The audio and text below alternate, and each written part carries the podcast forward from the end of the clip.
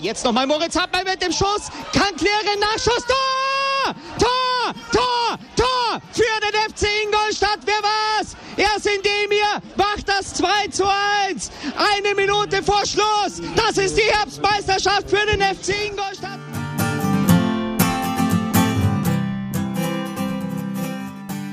Servus Schanzer, herzlich willkommen zum Schanzer Zeitspiel, dem Podcast rund um den FC Ingolstadt.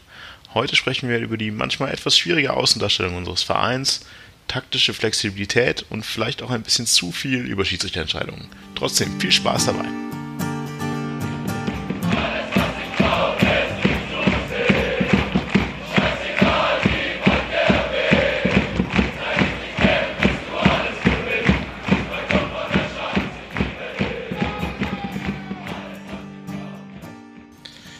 Servus Schanzer, willkommen zum Schanzer Zeitspiel. Ja, normalerweise hätten wir letzte Woche aufgenommen, aber wir haben uns dann dazu entschlossen, dass uns so nach einem 4-1-Sieg doch ein bisschen zu langweilig wäre, äh, aufzunehmen. Deswegen, ach komm, lass noch eine Woche warten. Auf unseren Verein ist sicherlich Verlass und wir kriegen ein bisschen mehr, um uns vielleicht auch nochmal ein bisschen aufzuregen. Und hat ja hervorragend geklappt, deswegen sind wir jetzt nach dem Spiel gegen Mannheim zusammengekommen um hier wieder zu dritt ein bisschen zu quatschen. Ich bin der Marco, den Bene und den Martin hier. Servus, ihr beiden. Servus. Servus. Ja, ja, es ist mal wieder länger her. Spätestens nach der, der Woche Verzug haben wir jetzt äh, fünf Spiele, über die wir reden dürfen. Das letzte Spiel, war, das wir gesprochen haben, war, glaube ich, Fair. Wenn ich mich richtig entsinne. Und danach ging es dann weiter mit zwei Spielen gegen unsere Ex-Trainer Bene und äh, jetzt fällt mir der Name nicht mehr, mehr ein. Kauczynski. Kauczynski, please help. Ja, danke. Ja. Erstes Spiel gegen Laudern am Betzenberg. Letztes Spiel in, nach der Testphase noch mit Zuschauern, also einem Teil Zuschauern. Entsprechend hitzig und ruppig das ganze Spiel. Hm, ich weiß nicht, also es gab relativ viele merkwürdige Szenen und Entscheidungen. Angefangen wahrscheinlich mit der allerersten Szene, die so ein bisschen gegen uns war. Eigentlich Tor für, für Ingolstadt von Keller. Wie habt ihr es gesehen? Berechtigt abgepfiffen oder nicht? War für mich ein klares Tor. Ebenfalls, ja. Und braucht man natürlich auch nicht reden, dass das Spiel dann anders läuft. Ja, ja es wird sich ja natürlich auch viel darüber nachher aufgeregt, über diese ganze, ganze Szene. Natürlich ist sie so ein bisschen wahrscheinlich auch ein Schlüssel gewesen am Anfang. Also du wärst 1-0 vorne, wird wegen dem Stürmerfall vermeintlich abgepfiffen und mehr oder weniger im Gegenzug gibt es das Tor für Lautern. Hat es Lautern so gut gemacht oder viel so schlecht verteidigt? Also beide Aspekte spielen für mich eine Rolle. Natürlich hat Lautern mit dem Ball nach außen auch, ich glaube Schröck war es, als Innenverteidiger aus der Abwehr gezogen. Und das war auf jeden Fall nicht schlecht gemacht. Aber natürlich hat dann danach Paulsen auch die Chance, den Ball einfach zu klären. Und wenn du den Ball dann nicht klären kannst und schon fast in einer slapstick-artigen Art und Weise nicht klärst, ja, dann ist das nicht unbedingt Lauterns Verdienst. Ja, also ich glaube, ich glaube, die Wiederholung in der Zusammenfassung setzt ein bisschen spät ein erst. Da, da schaut es eher nach schlecht verteidigt als, als gut rausgespielt aus. Aber klar, muss natürlich auch erstmal den Ball da vorne rein äh, bringen. Und ansonsten hat mich das bisschen, ein bisschen an Haching erinnert, wo, wo du den Ball nicht, nicht wegkriegst. Ähm, ja. Passiert, legst halt dann statt einzeln vorne, einzeln hinten und musst mit der Situation umgehen. Ja. ja, mit der Situation umgehen hat ja mehr schlecht als recht funktioniert. Also wir sind nicht wirklich in Tritt gekommen, zumindest so wie ich mich da irgendwie noch dran erinnern kann. Und das Spiel war eher geprägt von viel Krampf, ab und zu ein paar Paraden noch von Buntic dazwischen. Ich weiß gar nicht, ob wir so eine wirkliche Chance noch hatten äh, über lange Zeit dieses Spiels. Äh, ja. Also ich habe es ich auch nur in der Zusammenfassung nochmal gesehen und da hattest du noch diesen Schuss von Gauss, ich glaube in der 50. Minute oder so, aber das war ja auch nicht unbedingt geplant, sondern es sieht eher danach aus, als ob ihm der über den Schlappen rutscht. Ja, dann noch ein bisschen gefährlich wird er, genau, und über die, über die Latte irgendwie gehoben wird vom, vom Torwart. Ja.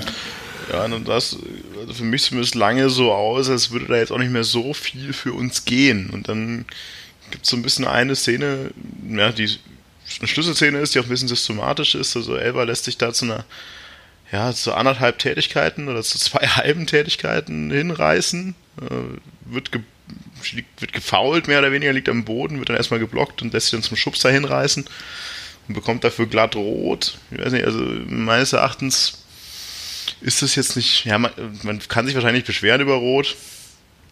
Ich hätte aber vielleicht lieber Gelb-Rot gesehen für die beiden Einzelszenen. Ich weiß nicht, wie es bewertet. Ja, es ist absolut grenzwertig auf jeden Fall. Also wie gesagt, das sehe ich ähnlich. Du kannst dich wahrscheinlich nicht beschweren, wenn du Rot bekommst. War jetzt irgendwie auch eine sehr komische Aktion mit diesen beiden Geschichten aus der Situation heraus. Und äh, der, ich glaube, ein oder zwei Gegenspieler von Lautern, also wie so ein, wie so ein Pulk fast schon. Ja, insgesamt irgendwie eine relativ komische Szene, wo du eigentlich auch dir gewünscht hättest, äh, dass dass Elba einfach nichts macht, kurz abwartet und irgendwie Hektik aus der Situation nimmt. Ja, muss man auch irgendwie dazu sagen, dass es natürlich ein aufgeheiztes Spiel irgendwie war. Auch davor schon irgendwie ein paar gelbe Karten, wo du gefühlt als Erzingerstadt zumindest ein bisschen, bisschen haderst, dass, dass du sie bekommen hast und so. Der Schiedsrichter allgemein eine bisschen unglückliche Figur abgegeben hat und dann ist, ist die Stimmung halt aufgeheizt. Er ist da auch irgendwie gefühlt in einem Pulk von drei oder vier Lauteren. Ja, also gerade unglücklich, dass er, wenn er die rote Karte, wonach es ja irgendwie scheint, für die zweite Aktion bekommen hat, sich nicht nach der ersten zumindest irgendwie äh, besinnt hat und sagt, ich muss, muss ein bisschen langsam tun. Aber ja, hat ja dann letztendlich ähm, zumindest den Effekt gehabt, dass, dass die Mannschaft da nochmal irgendwie vielleicht ein bisschen mehr aufgewacht ist dadurch oder sich irgendwie, sag ich mal, ähm, ja, aufgerafft hat. Das hat man in der Vergangenheit ja schon ein paar Mal. Also am ehesten im Gedächtnis ja wahrscheinlich immer noch diese rote Karten gegen, von Beister gegen 60 damals. Da ging es danach auch plötzlich richtig rund. Gefühlt hat man in dem Spiel 70 Minuten, also zumindest 60 Minuten nach diesem einzelnen Rückstand nicht mehr so viel dagegen zu setzen offensiv. Und plötzlich sind wir zu 10 und es geht richtig los. Und dann kommt ein langer Ball auf Kutschke, der verlängert ihn auf Bibia und Bibia, Gott sei Dank, dass er endlich mal sein erstes Tor in der dritten Liga für uns. Alles äh, wie auf dem Reißbrett quasi gelaufen. Hm, kann man sich wahrscheinlich nicht besser, also in der Theorie nicht besser malen, so diesen, diesen langen Ball, der dann genau in den Lauf geht. Ja, wenn ich, ich mich recht erinnere, äh, Saibene sagt ja danach auch, naja, okay, der FC Ingolstadt weiß irgendwie jeder, macht genau eine Szene und 90 Minuten kannst du das halt nicht verteidigen und dann geht er halt mal irgendwann rein. Ja, was aber schon halt irgendwie beachtlich ist, finde ich, also ich habe auch nochmal überlegt, aber haben wir so schon mal so ein Tor erzielt? Also natürlich ist es so, dass man irgendwie sagt, ähm, hoch auf Kutschke und so weiter ist unser Spielmittel, aber dass es unmittelbar zum Tor geführt hat, kann ich mich echt nicht, nicht dran erinnern. Also es ist natürlich dann irgendwie, du, du bringst dadurch auch den Ball in, ins irgendwie vordere Drittel und kreierst dadurch irgendwie andere Chancen, aber dass es quasi tatsächlich das vorbereitende Element ist, irgendwie so ein langer Ball auf Kutschke. Das ist auch nicht. Deswegen wundert es mich auch so ein bisschen, dass äh, Salbene sagt, naja, sowas kann man dann 90 Minuten nicht verteidigen, weil gefühlt passiert das halt auch dann doch nicht so oft, dass das direkt zum Erfolg führt. Aber es ist immer mal nicht böse drum, weil sonst hätte man das Spiel ziemlich sicher verloren. Ja, ich glaube, man muss auf jeden Fall nochmal irgendwie sagen, wie, wie sehr man es äh, Fitchu gönnen muss, dass er endlich mal getroffen hat. Ich finde, keiner hat sich wirklich so, so verdient wie er. Ja, das kann auch nicht schaden. Man hofft ja auch bei dem einen oder anderen Stürmer dann, dass das so was man vielleicht einen Knoten löst. Das ist bisher noch nicht passiert, aber man ist ja jung und äh, darauf sollte er auch hinarbeiten, dass das dann ein bisschen das nächste bisschen öfter passiert. Ich weiß, was heißt 25. Spiel oder so in der dritten Liga mit der ersten Bude. Also gerne mehr davon. Ja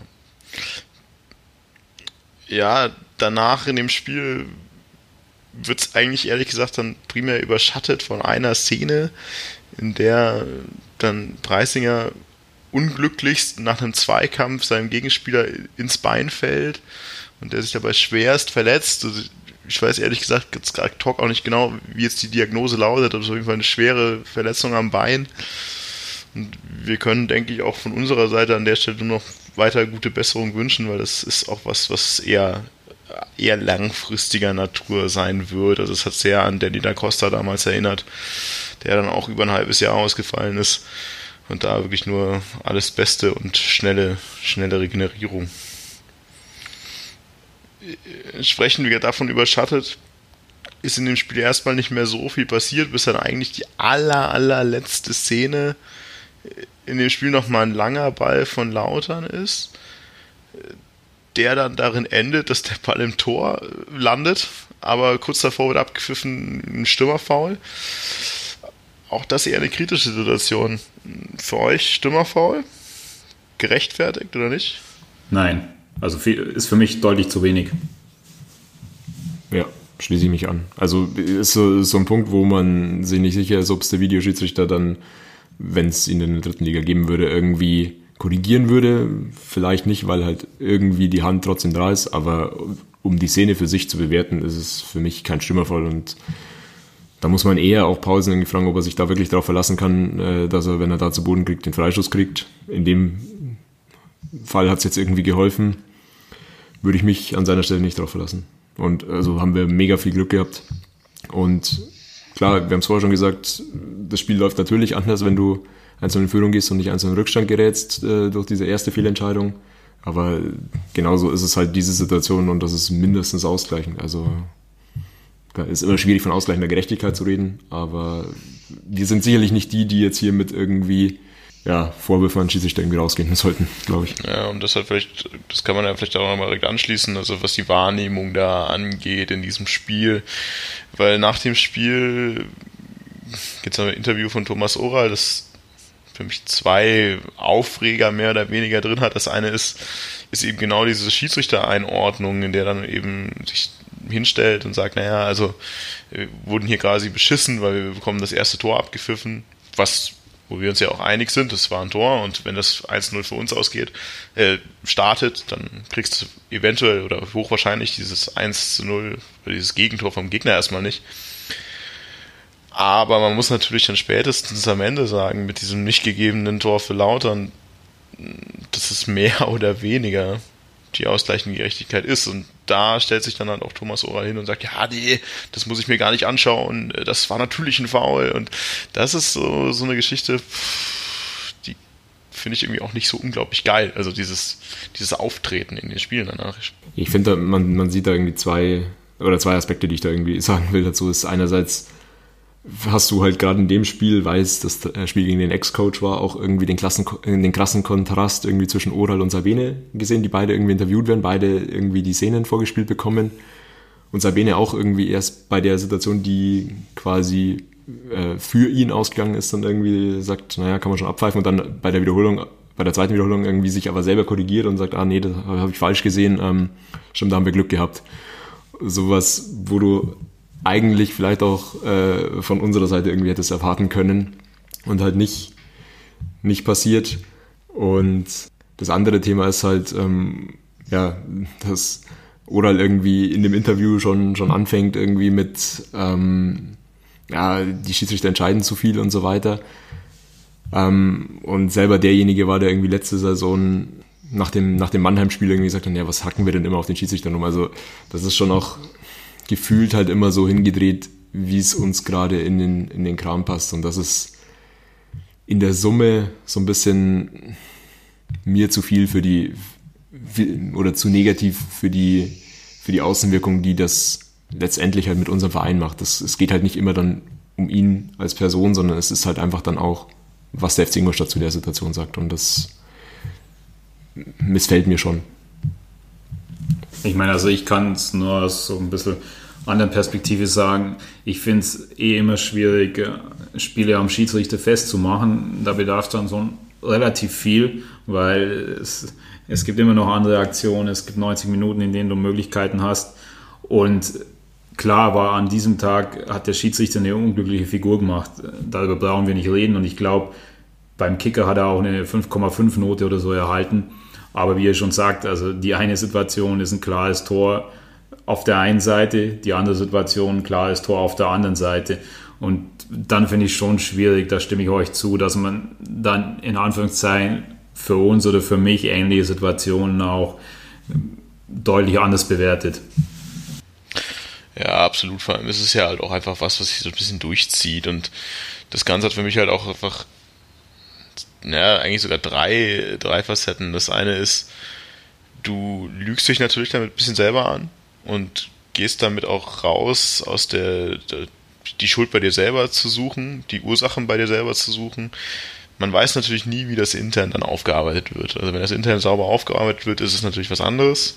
Aber du neigst natürlich dazu, erstmal zu sagen, naja, es war alles eigentlich ganz gut, Schuld ist wer anders. Das zweite ist natürlich, bei den Schiedsrichtern wird das sicherlich auf Dauer auch nicht unbedingt so gut ankommen, dass sie jedes Mal in jedes Interview des FC Ingolstadt äh, in Bashing äh, deiner Kollegen ausartet. Also ob dann der Schiedsrichter das nächste Mal in der sprintlichen Situation vielleicht dann für dich oder gegen dich entscheidet. Mal, vielleicht passiert sowas in einem Unterbewusstsein mal. Und dann ist es vielleicht doch die rote Karte statt die gelbe Karte. Oder whatever. Und das dritte ist natürlich auch einfach die Außenwirkung. Also wir haben natürlich mit diesem Verein eh nicht den einfachsten Stand, so als Fan oder generell, wie man es irgendwie mit diesem Verein hält, weil er natürlich von vielen einfach irgendwo belächelt wird aus diversen Gründen. Und dann halt auch noch so ein in vielen Facetten unsympathisches Bild abzugeben, weiß nicht. Also das macht mir persönlich dann auch nicht so viel Spaß, wenn mein Verein sich so darstellt. Ich glaube, wir schließen einen ganz guten Bogen zu dem, was dann noch zusätzlich äh, auf, dem, auf dem Platz passiert ist, oder? Es gäbe tatsächlich noch, das denke ich vielleicht für mich auch noch zwei Punkte. Das eine ist vielleicht noch ganz kurz noch zu Thomas. Also es gab ja dann irgendwie eine Szene kurz vor Schluss des Spiels, äh, bei dem dann Stefan, äh, Stefan Kutschke einen Eckstoß abgibt, der für uns gepfiffen wurde, der aber keiner war, den er abgibt aus, ja, weil er halt ehrlich ist und sagt, nee, das war definitiv kein Eckstoß, nehme ich nicht. Wurde dann auch vom Magenta-Kommentator entsprechend in den Himmel gehoben und so ein, das ist ja auch so ein Punkt Sympathie, den man mal irgendwie gewinnt. Und dann wird dann in den Interviews nach dem Spiel Kutschke zu den Szenen befragt, sagt, yo, an der Szene haben wir Glück. Bei dem anderen, nein, haben wir Pech. Und äh, Thomas sagt halt im Endeffekt genau dieses, diese Interviewantworten, die wir jetzt gerade schon mal aufgerollt haben und darauf angesprochen, dass sein Kapitän das ein bisschen anders sieht als er. Kommt dann halt so eine Reaktion wie, naja, der sieht vieles anders als ich, der gibt auch einfach Eckbälle weg. Ja. Und äh, ich finde auch sowas, also wenn man sich dann irgendwie auch noch indirekt vor, vor Kameras bekriegt, auch wenn es jetzt wahrscheinlich intern nicht so ist, aber wenn man dann auch noch Kapitän gegen, gegen Trainer spielt vor Kameras, auch das ist nicht sympathiefördernd. Und die Szene, auf die du ansprichst, Martin, ist, ist denke ich, äh, dann das, was uns alle irgendwie noch irritiert. Also mich jetzt einfach nur extrem irritiert und ich habe es gar nicht kapiert. Man sieht nur in so ein paar merkwürdigen Kameraeinstellungen, wie scheinbar Henke sich von hinten an Jeff Sabine anschleicht und ihm einen Tritt gibt in den Oberschenkel, in die Kniekehle oder was auch immer und dann äh, mit einem zielstrebigen, in den Boden gerichteten Blick Richtung Kabinen verschwinden möchte. Ich kann es immer noch nicht ganz glauben und ich weiß auch immer nicht genau, was da passiert ist. Aber sagt ihr doch einfach mal, wie ihr das aufgenommen habt, wie ihr es wahrgenommen habt, wie ihr euch das erklären könnt auch. Also das geht mir komplett ähnlich wie dir. Ich dachte, was ist denn da gerade passiert? Ist das jetzt wirklich geschehen? Und vor allem, weil du dann diese Situation gesehen hast, aber dann irgendwie auch nicht wusstest, ist jetzt da vorher was passiert oder wie kommt man denn auf die Idee oder wie kommt es denn zu so einer Situation? Also das war irgendwie vollkommen komisch und absurd für mich. Aber ich kann es mir auch nicht erklären und deswegen, also wahrscheinlich gab es eine Vorgeschichte, gerade vielleicht eben auch mit der letzten Saison, keine Ahnung, das ist jetzt aber viele Spekulationen, aber ich dachte mir schon, also gerade von Henke ist er auch nicht bekannt jetzt, dass er unbedingt ein Hitzkopf ist. Also sind solche Aktionen überhaupt nicht bekannt und dann dachte ich, krass. Also, und es geht ja noch weiter dann irgendwie, dass Salbene dann komplett wutentbrannt von Buntic noch aufgehalten werden muss. Und irgendwie Henke dann so, ja, wie du schon ja gesagt hast, mit Kopf nach unten irgendwie so langsam davonläuft oder davonstapft. Also irgendwie eine sehr absurde Situation für mich. Ich kann es mir auch nicht erklären. Nee, also mich lässt das auch ziemlich, ziemlich ratlos irgendwie zurück und ich war dann einfach nur der Meinung, das ist eine Aktion, die, die kannst du nicht bringen und da muss man sich irgendwie knallhart davon distanzieren. Mich, mich lässt das so, so ratlos zurück, einfach die, ja, diese ganze Geschichte mit irgendwie dieser Tritt, dieses Davonschleichen, dann am nächsten Tag zu sagen, es war aber freundschaftlich gedacht, dann irgendwie noch nachzuschieben, ähm, ja, war doch nicht so gut von mir. weiß nicht, auch, auch die, die Aussagen von, von Sabine, die eigentlich dann im Interview halt auch wieder sehr, sehr ruhig und bedacht wirken, lassen halt so einigen Interpretationsspielraum zumindest noch, ähm, was er von, von unserem Verein und von den Führungspersonen hält. Ja, also wir sind jetzt natürlich schon ein paar Wochen irgendwie weg von dem Thema und es ist, ja, das hat dem FC Ingolstadt wahrscheinlich äh, die meiste mediale Aufmerksamkeit irgendwie gebracht, die man in der dritten Liga so irgendwie kriegen kann. Leider halt mal wieder eben negativ statt positiv. Aber wie es halt auch so ist, ist es halt ja, so schnell auch wieder aus den Medien verschwunden, wie es, wie es gekommen ist. Ja. Aber die Frage ist, die man sich halt tatsächlich stellen muss, und das ist ja dann auch wieder die, die Gesamtheit von diesen, was wir vorher irgendwie gesprochen haben, diese mediale Außenwirkung und dann halt natürlich noch solche Situationen irgendwie als, als I-Pünktchen irgendwie oben drauf. Ähm, das missfällt uns. Ich habe auch von vielen FC-Fans irgendwie gehört, die, die da alles andere als begeistert davon waren. Ja, es war halt einfach ein Bärendienst. Es ist im Grunde, das ist, es ist ja immer so, ich meine, du kannst so viel Gutes machen, wie du möchtest. Sobald du irgendwas Schlechtes machst, weiß es jeder. Und eine Gegendarstellung, die es jetzt auch nicht gab, es gab eine Entschuldigung. Okay, muss ja auch. Äh, die ist halt dann auch uninteressant. Also, ich meine, das hat ein riesen Medienecho gegeben und ist, man kann sich darauf groß verlassen, dass unser eh jetzt nicht deutschlandweit mega sympathisierter Verein dadurch sicherlich nicht gewonnen hat. Für uns bleibt eigentlich für mich nur festzustellen, sowas geht gar nicht. Und es, es sollte alles daran gelegen sein, ja, die Außendarstellung einfach wieder zu verbessern. Also zum einen natürlich ein bisschen mehr auf sich zu schauen, dieses Henke-Ding war jetzt ein komplett Kuriosum. Also das ist ja jetzt auch nichts, wo man sagen kann, wir treten jeden, jedes zweite Wochenende den gegnerischen Trainer. Äh, aber solche Sachen wie, ja, wie verhalte ich mich in Interviews, äh, wie verhalte ich mich gegen, gegenüber meines Kapitäns in Interviews, gegenüber dem Schiedsrichter, gegenüber dem Gegner, das kann man ändern. Relativ einfach. Und das sollte man halt auch tun. Und ich denke, wir werden das weiter äh, kritisch beobachten, das Ganze. Ansonsten will ich da persönlich eigentlich gar nicht so viel weiter drauf eingehen. Ja, dann geht es zum zweiten Spiel in Folge gegen unseren Ex-Trainer. Kauczynski habe ich inzwischen wieder im Kopf den Namen. Äh, wir haben vor, es wurde viel über Schiedsrichter diskutiert und dieses Spiel beginnt quasi einfach wieder mit einer strittigen Schiedsrichterentscheidung. Oder zumindest einer heiß diskutierten Schiedsrichterentscheidung. Siebte Minute, Foul an Kutschke, Elfmeter und rote Karte. Boah, Discuss. Dreifachbestrafung notwendig, also wurde ja aufgeweicht die Regel, oder es hat aufgeweicht Spielraum gegeben irgendwann mal. Muss man das hier so ahnden? Ja, wir müssen vielleicht erstmal irgendwie reinholen, wie, wie denn die Regel ist. Also die Regel ist im Endeffekt, dass du quasi, wenn es im Strafraum ist, oder ich weiß nicht, ob es mit Strafraum zu tun hat, dass du gelb geben kannst statt rot, wenn, wenn du eine Chance auf den Ball hattest mit deinem Vergehen.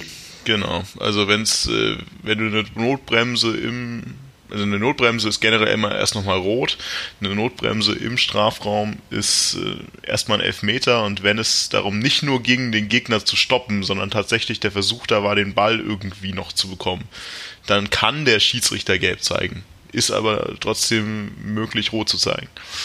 Wo man sich als Schiedsrichter natürlich schon auch ein bisschen irgendwie im Klaren sein muss, zu welchem Zeitpunkt im Spiel du da gerade halt rot gibst. Also, dass das damit natürlich dem Spiel nochmal eine komplett andere Note gibt, ähm, ja, muss man sich halt schon bewusst sein. Und ich finde, also ich finde schon, dass man da Gelb geben kann, um, um die Frage zu beantworten. Aber er muss es dann offensichtlich ja so eingeschätzt haben, als war es quasi keine Chance auf den Ball. Also ich bin jetzt da auch nicht äh, zutiefst drin, weil die Schiedsrichter werden ja immer auch vor der Saison darauf hingewiesen, auf aktuelle Entwicklungen, wie man Situationen auszulegen hat.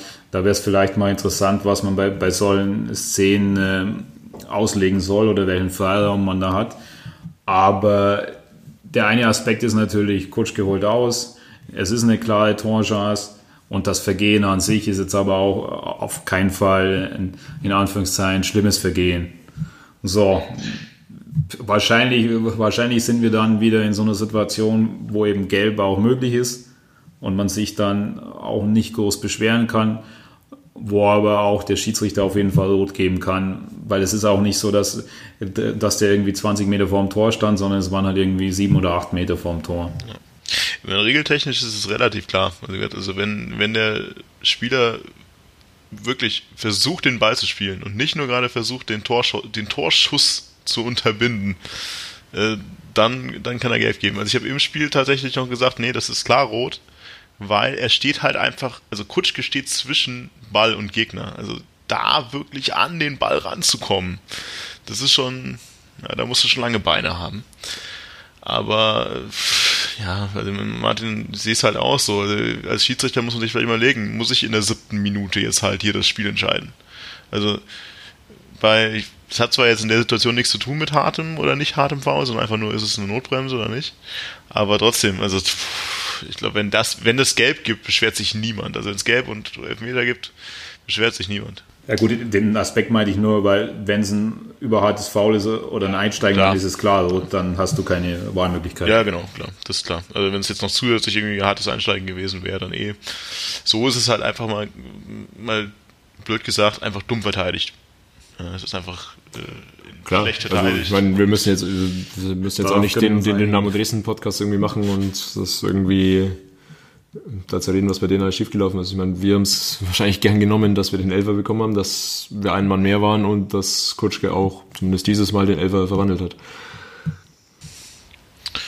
Korrekt. Und äh, gegen wen sonst, wenn nicht gegen Dresden? Ja, es, es, war da vielleicht wieder ein bisschen schade ohne Zuschauer. ausgerechnet. Ausgerechnet. Der Fußball schreibt die schönsten Geschichten.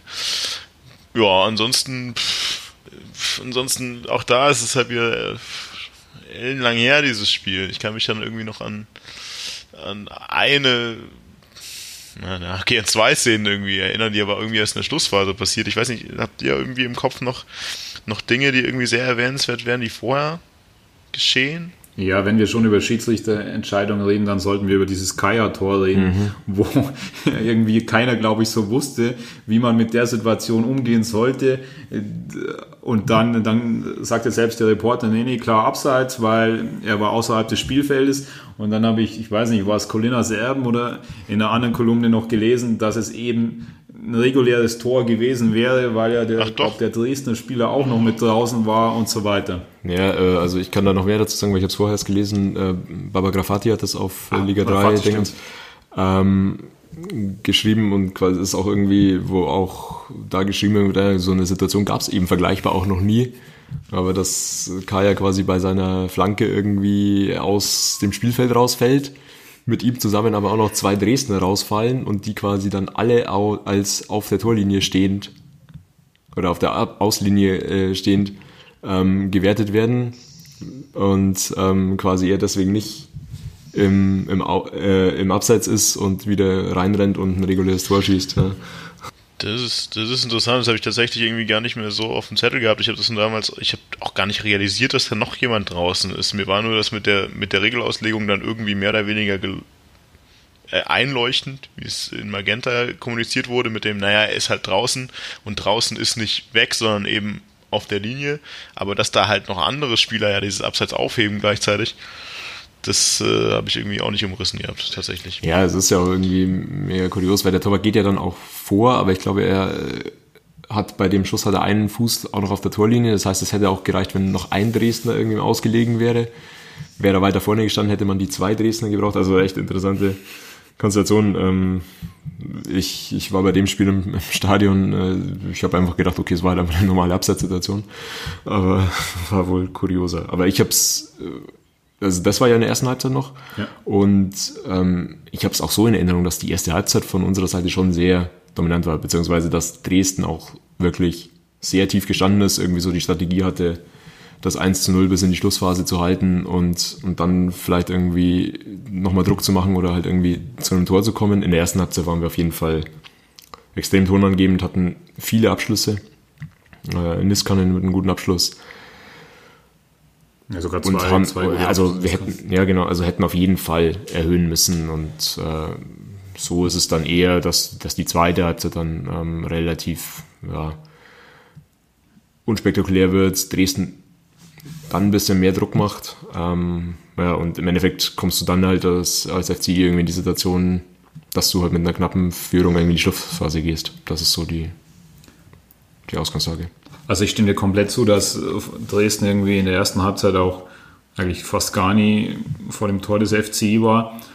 Und man hatte natürlich auch so äh, zwei, drei Chancen. Manchmal hätte ich mir da aber noch ein bisschen eine klare Struktur gewünscht. Also eben wenn man schon mit 11 gegen 10 spielt, sagt sie vielleicht natürlich von außen einfach, aber dass man da wirklich äh, die Lücken rausspielt und sich den Gegner zurechtlegt, das hätte ich mir in der einen oder anderen Situation dann schon noch gewünscht, weil es dann doch immer mal wieder auch lange Bälle waren und nicht eben die, die der herausgespielte Flachpassangriff.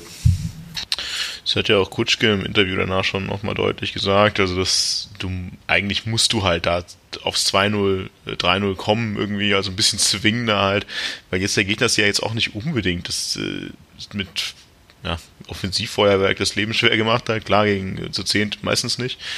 Aber so kommst du halt einfach durch Versäumnis gegen zehn Leute am Ende dann doch nochmal in Bedrängnis. Mm, es gibt dann das ist auch das nur chronologisch irgendwie hinzukommen. Eine Szene, die wahrscheinlich jeder FIFA-Spieler so aus seinem äh, Daily Doing kennt. Gauss geht äh, kurz vorm Freistoß nochmal zurück auf die Linie und köpft mal entspannt den 20-Meter-Freistoß raus. Hm. Well, also keine Ahnung, der war jetzt auch nicht so scharf getreten, dass der Buntic nicht rausgeflogen wäre, hätte, aber war schon ganz nett, die Aktion. Achso, du meintest die Szene. Klar, stimmt natürlich auch für FIFA. Ich habe jetzt auch noch kurz an die Szene von Buntic gedacht, wo er hochsteigt und dann eben den Ball nicht hat und der dann äh, und den Ball fallen und der lässt. dann in die genau so, so ganz langsam irgendwie ins Seitenhaus kugelt. Äh, nicht ins Seitenhaus, sorry, ins Tor aus. Auch das, auch das äh, klar, eine, eine FIFA-Szene, ja. Ja, sagt nach einer FIFA ist nicht realistisch. Ja, im FC Ingolstadt schon. Also das ist der äh, ja, ansonsten, ich weiß, es gibt dann kurz danach auf jeden Fall noch eine Szene, die kompletter, also in äh, neutraler Darstellung auf jeden Fall klar als Elfmeter gesehen wird. Ein Heinload-Luftduell, bei dem er sehr, sehr viel mit dem Arm arbeitet. Und auch das für mich unter die Kategorie einfach dumm verteidigt fällt. Er regt sich tierisch drüber auf, dass irgendwer reklamiert, aber weiß nicht, ich persönlich hätte das hätte da nicht gejammert, wenn, wenn er pfeift. Ich auch nicht. Also, beziehungsweise, oder das ist wieder so ein Punkt, darf sich zumindest wahrscheinlich am Ende nicht wirklich laut beschweren darüber. Ähm, ich glaube, ich glaube auch in der ersten äh, Halbzeit dann noch irgendwie noch eine Szene, wo, wo Diawusi irgendwie fällt und ihm dann ähm, eine Schwalbe vorgeworfen wird, die eigentlich auch keine Schwalbe war. Also zumindest äh, die erste von zwei Situationen, die er da hatte. Ja, und auch bei, bei dem ähm, Fall brauchst du dich nicht beschweren, wenn du dann einen Elfer kriegst, was dann natürlich ja, genau die Kacke ist, äh, die du nicht, nicht willst, nämlich eigentlich mit einer Situation, in der jetzt nicht unbedingt die brandheiße Gefahr ist, mit irgendwie so am, am Strafraumeck. Ähm, wenn du dann Elfer riskierst, spielst du am Ende 1-1. Ja, ich meine, und das ist ja genau dieser Punkt, dass du sagst, hier aufs 2-0 gehen, dass man da versucht, das Spiel komplett zu beenden weil klar hatte Dresden nicht viel, wäre ja auch verwunderlich, wenn die mit 10 gegen 11 den FC Ingolstadt an die Wand gespielt hätten. Aber das sind dann natürlich genau die Szenen, irgendwie einen langen Ball, äh, ein Standard, wo du dann versuchst, äh, mit 10 gegen 11 irgendwas rauszuholen. Und sei es eine Standardsituation oder ein Elfmeter oder eben auch mit einem Kopfball oder einem Fehler dann auszunutzen. Und das wäre an diesem Spieltag oder in diesem Spiel schon sehr, sehr unnötig gewesen. Aber ist ja dann letzten Endes gut gegangen. Oh, ist gut gegangen, aber wenn man es mal ganz grob zusammenfasst, also auch Kuczynski sagt danach, also das Spiel haben wir auf keinen Fall verdient verloren. Ich meine, ich sehe es jetzt nicht so, dass Dresden unbedingt hier den Riesenkuchen von diesem Spiel hatte, was natürlich an der roten Karte auch irgendwo liegt. Aber im Grunde, wenn man mal alles nüchtern zusammenfasst, äh, hast du eine Elfmeterentscheidung die okay ist. Rote Karte musst du nicht geben. Dann gibt es zwei Elfmeter nicht für, für Dresden, die du durchaus geben könntest. gibt dann eine Kaya-Aktion, die äh, nach merkwürdiger, also nach langer Regelrecherche dann wohl noch ein Tor gewesen wäre. Aber heißt, wenn so ein bisschen Glück mit den Schiedsrichterentscheidungen hat man im Spiel ja dann schon, oder? Was man vielleicht noch zu der Diabosi-Sache sagen muss, die habe ich mir nämlich heute noch mal ein paar Mal angeschaut. Also da kam dann anscheinend raus, dass wirklich der erste Kontakt der entscheidende war und der war außerhalb. Mhm. Also dass, dass da das eben dann, aber bei der anderen Elferentscheidung, und da sind wir ja genau bei dem Punkt, da reicht eine Entscheidung aus. Und dann gibst du ein Spiel, dass du einfach klar gewinnen musst und normalerweise nach Hause fahren solltest eben die Möglichkeit, dem Gegner wieder ins Spiel zurückzukommen.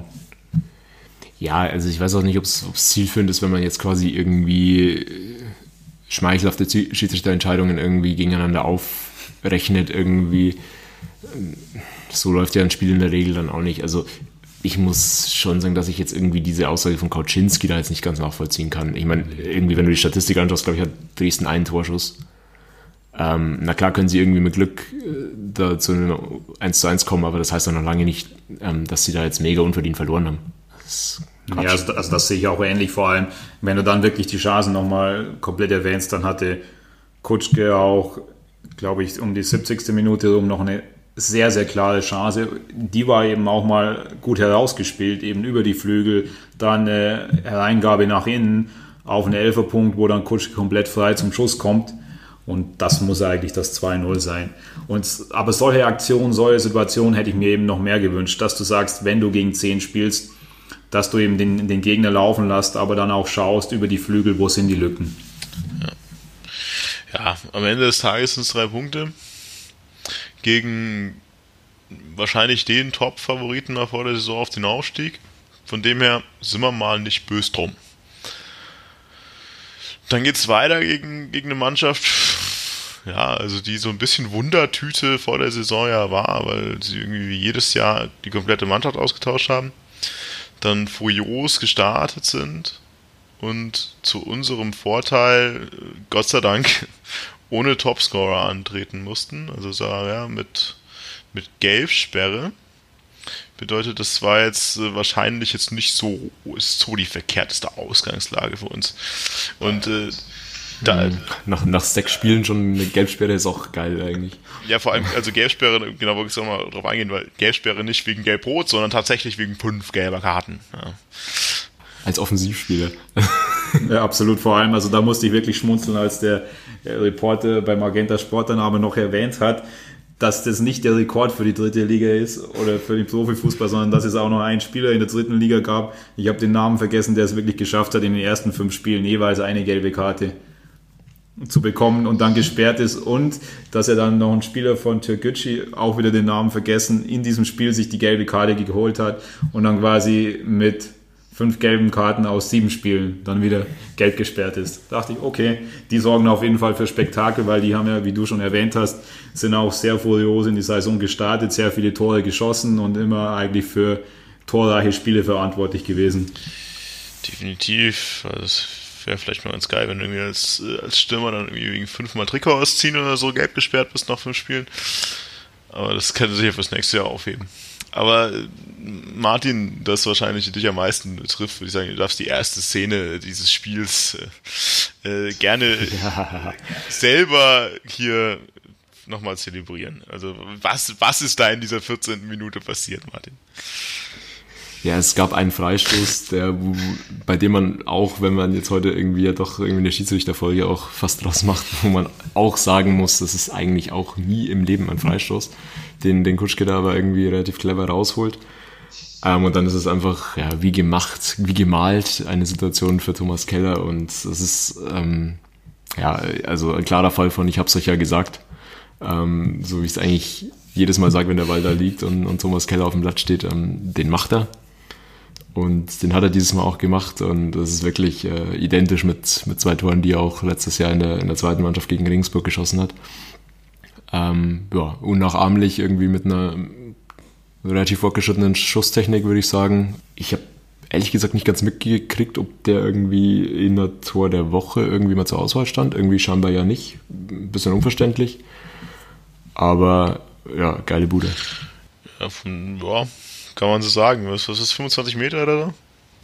Mindestens. Locker, nur circa. locker, locker und dann halt einfach, also unhaltbar. Also den, also ich meine, wenn den Messi reinjagt, dann denkst du, ja, ja, wieder mal der Lionel, ja.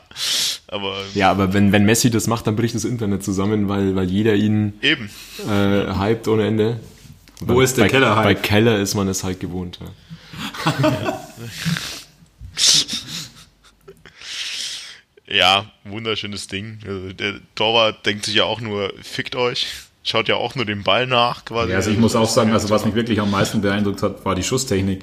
Also dass du äh, einen Freistoß auch mal aus 25 Meter oder ein bisschen mehr triffst, okay, äh, außergewöhnlich, aber wirklich, also die, diese Schusstechnik, die war überragend, wie sich der perfekt reingesenkt hat, wo ein Zug drauf war. Also das war wirklich allererste Sahne. Ja, ansonsten, was, äh, was ist groß passiert? Dann, äh, ich weiß, ich habe schon die Minuten gar nicht im Kopf. Also ich meine, es kommt dann zum 1-1. War das, wann fällt das 1-1? Ich habe es gerade irgendwie gar nicht auf dem Schirm. Irgendwie so 35. rum. Also gefühlt auch irgendwie, weiß ich nicht, für mich beide Tore so aus dem Nichts. Also es ist allgemein, muss man sagen, schon ein Spiel mit sehr überschaubarem Niveau. Ähm, auch von den fünf Spielen, die wir jetzt heute irgendwie besprechen, finde ich auf die, auf die zwei Halbzeiten irgendwie gerechnet ähm, das schlechteste Gesamt, die Gesamtleistung, finde ich. Ja, Lautern kann man, kann man wahrscheinlich irgendwie auch auf einem ähnlichen Niveau sehen, aber also ich finde, ich habe davor ein bisschen reingeschaut und auch quasi in das Live-Spiel nochmal irgendwie ein bisschen mich, mich durchgeklickt und also da hast du schon eine extrem hohe Anzahl an Ball bei Buntic, langer Abschlag, Ball bei Kutschke, Ball beim Gegner. Also ja, also das war dann tatsächlich von, von spielerischen ein, vom Einfallsreichtum her relativ überschaubar. Und jetzt davor auch gesagt, naja, einerseits äh, Sararea fehlt ähm, und die Mannschaft ist ja auch eigentlich defensiv bisher nicht so sonderlich als stabil in, in Erscheinung getreten und da eigentlich so wenig äh, aus dem Spiel raus sich zu erarbeiten, ja, hat mich bisschen ratlos gemacht. Du hast in der zweiten Halbzeit noch irgendwie eine Chance, ähm, wo, glaube ich, Kaya auf Kutschke ähm, vorbereitet ähm, und Kutschke dann irgendwie ja, mehr oder weniger frei am Fünfer irgendwie zum Kopfball kommt und den Ball dann vorbeisetzt. Das ist halt eine, ja, eine Marke, muss er mindestens auf Tor bringen, muss er eigentlich machen. Aber das war es dann auch schon. Ja. Also ich muss auch sagen, vom FC war es mir im Gesamten zu wenig. Also gerade auch die Chance, die Martin anspricht, das war ja irgendwie auch von Kaya natürlich perfekt, die Flanke auf den Kopf dann von Kutschke, aber das war so eine Halbfeldflanke irgendwie fast aus dem Stand heraus, wo jetzt normal auch nicht zum Erfolg verdammt sind, um es mal vornehm zu sagen. Also der, die Erfolgswahrscheinlichkeit, sei es Expected Goals oder was auch immer, ist ja gerade von solchen Halbfeldflanken in der Regel begrenzt. Und das dann mit als einzige Chance zu haben, boah, das, das war mir deutlich, deutlich zu wenig. Und ich hatte dann irgendwie auch, wo ich mir die Zusammenfassung nochmal angeschaut habe, beziehungsweise mich auch durchgeklickt habe, gerade Ende der ersten Halbzeit noch so ein, so ein Umschaltmoment im, im Kopf, wo dann der nicht sauber ausgespielt wird. Also da, da hat man dann schon auch gesehen, dass dann selbst wenn du mal die Lücke hattest, dass, dann konntest du die nicht nutzen. Und äh, das war alles in allem mir vom FC zu wenig. Und die besseren Chancen, muss man dann wirklich sagen, die hatte dann eben einfach auch Türkgücü. Also es waren auch nicht sieben, acht Chancen, aber es waren dann schon zwei, drei gute Chancen, wo Buntic teilweise auch sehr, sehr gut reagiert, wo teilweise die Latte auch im Weg steht. Also du hättest dann das Spiel auch einfach verlieren können. Klar muss man auch noch erwähnen, dass du natürlich dem Gegner manchmal das fast schon auflegst. Also wie irgendwie kurz nach der Pause Grause, wo, er dann äh, mit, mit dem Rückpass, Kopfball dann irgendwie dem Gegner den in den Lauf spielt. Und äh, dann auch das 1-1, wo wir ja noch nicht darauf eingegangen sind, wo dann irgendwie Gauss äh, einen Ball in seinen Rücken bekommt, überlaufen wird und dann auch noch Paulsen innen wegrutscht. Da waren schon auch ein paar unglückliche Abwehraktionen dabei, um es mal so zu formulieren. Also für mich ist das auch das Gegentor einfach, ich meine, das war ein langer Ball von der Mittellinie einfach an die 16er Kante rechts gespielt und der legt ihn problemlos in die Mitte. Also da war wirklich, wie du schon sagst, also irgendwie alles ein bisschen planlos, alle im, alles im Rücken der, der eigenen Spieler passiert und dann ist das einfach viel zu leicht. Das sind zwei Bälle, die das kom- komplette Spielfeld überqu- überqueren, dann ist das Ding dann. Und was der, die meinen, die beiden Szenen, auf die du vorhin auch eingegangen bist, ich weiß nicht mehr, Slis, Liskovic heißt das auch? Keine Ahnung. Also der hat ja zwei Monsterchancen, die du ja vorhin gesagt hast. Also das eine, bei der Krause ein bisschen unglücklich, den Ball halt direkt vor den 16er köpft, halt direkt zum Gegner und der dann nichts draus macht und dann dieser Lattenkracher, bei dem Buntic sicherlich sein Übriges getan hat, dass der eben in die Latte geht und nicht rein. Und dem er, pff, ist auch so. Also wenn da einer gewinnt, dann wahrscheinlich Türkgücü. Ja, und vor allem dann so in ein, zwei Aktionen, da hat Türkgücü auch sauber rausgespielt. Also da auch so zehn Minuten nach der Halbzeitpause irgendwie ein Flügelangriff, also wo wir gerade von dieser Chance sprechen, das ist einfach wieder sauber herausgespielt, dass du dann eben dich die Linie entlang durchspielst und dann auch wieder, deswegen ist mir das so ein bisschen im Kopf geblieben, da wurde dann auch wieder Schröck als Innenverteidiger aus der Abwehr rausgezogen und dann hast du natürlich Platz auch innen und dann kommst du so zu der Chance und ich weiß nicht, ob es mir jetzt äh, gerade in den Spielen, wo ich die nochmal angeschaut habe, irgendwie vermehrt aufgefallen ist und ob das nur, eine, nur ein Zufallsmoment war, aber mir kommt es immer so vor, dass der FCI Probleme gerade hat, beziehungsweise Gegentore bekommt, wenn ein Gegner das versteht, in die Zwischenlinienräume meistens, beziehungsweise auch über außen in die gefährlichen Räume sich zu kombinieren und dann immer die, die Abwehrspiele des FCIs, sei es Paulsen, sei es Schröck, sei es Antonic rauszieht. Aber da können wir dann vielleicht äh, gerade im Spiel gegen Waldhofen noch drüber sprechen. Das habe ich auf meiner Liste. Also Mannheim ist es mir extrem aufgefallen. Wenn du sagst, davor ist es auch schon, dann spricht das eigentlich nur dafür, dass Mannheim wahrscheinlich relativ gut analysiert hat. Ne? Oder du hast für Mannheim irgendwas analysiert. das glaube ich jetzt nicht, aber, aber, das, aber dann vielleicht, weil man gerade eben das Mannheim-Spiel noch so im Kopf hat, kann dann auch sein, dass natürlich die anderen Aktionen dir auch noch mehr auffallen. Aber das war gerade so ein Punkt. Aber können wir dann auch gleich nochmal besprechen. Ja, ich glaube, zu dem Spiel musst du halt am Ende, also so wie ihr es jetzt auch gesagt habt, du musst irgendwie das 1-1 halt mitnehmen. Also war jetzt ein Tag, der sicherlich nicht unser bester war. Klar kannst du mit hadern, du warst eigentlich in Führung, aber am Ende musst du auch diese einzelnen Punkte irgendwie mitnehmen, ähm, weil es ein Auswärtsspiel ist, weil es ein auch ohne Sararea guter Stürmer, äh, gute, gute Mannschaft ist, äh, die wahrscheinlich mit dem Abstieg nichts zu tun haben wird. Insofern, solange solche Tage, an denen bei dir jetzt nicht so viel zusammenläuft, irgendwie nicht, nicht allzu häufig vorkommen, ist es okay, wenn du, wenn du da einen Punkt mitnimmst, glaube ich. Und dann kannst du das Spiel auch abhaken. Genau, was man da vielleicht noch, was man da vielleicht noch sagen kann, das hatten, hatten auch äh, die Spieler von Türkgücü oder der Trainer, glaube ich, dann nach dem Spiel im Interview noch äh, gesagt, also das 1-1 geht schon in Ordnung, auch wenn wir vielleicht die ein oder andere Chance hatten und äh, um das dann 2-1 gewinnen zu können.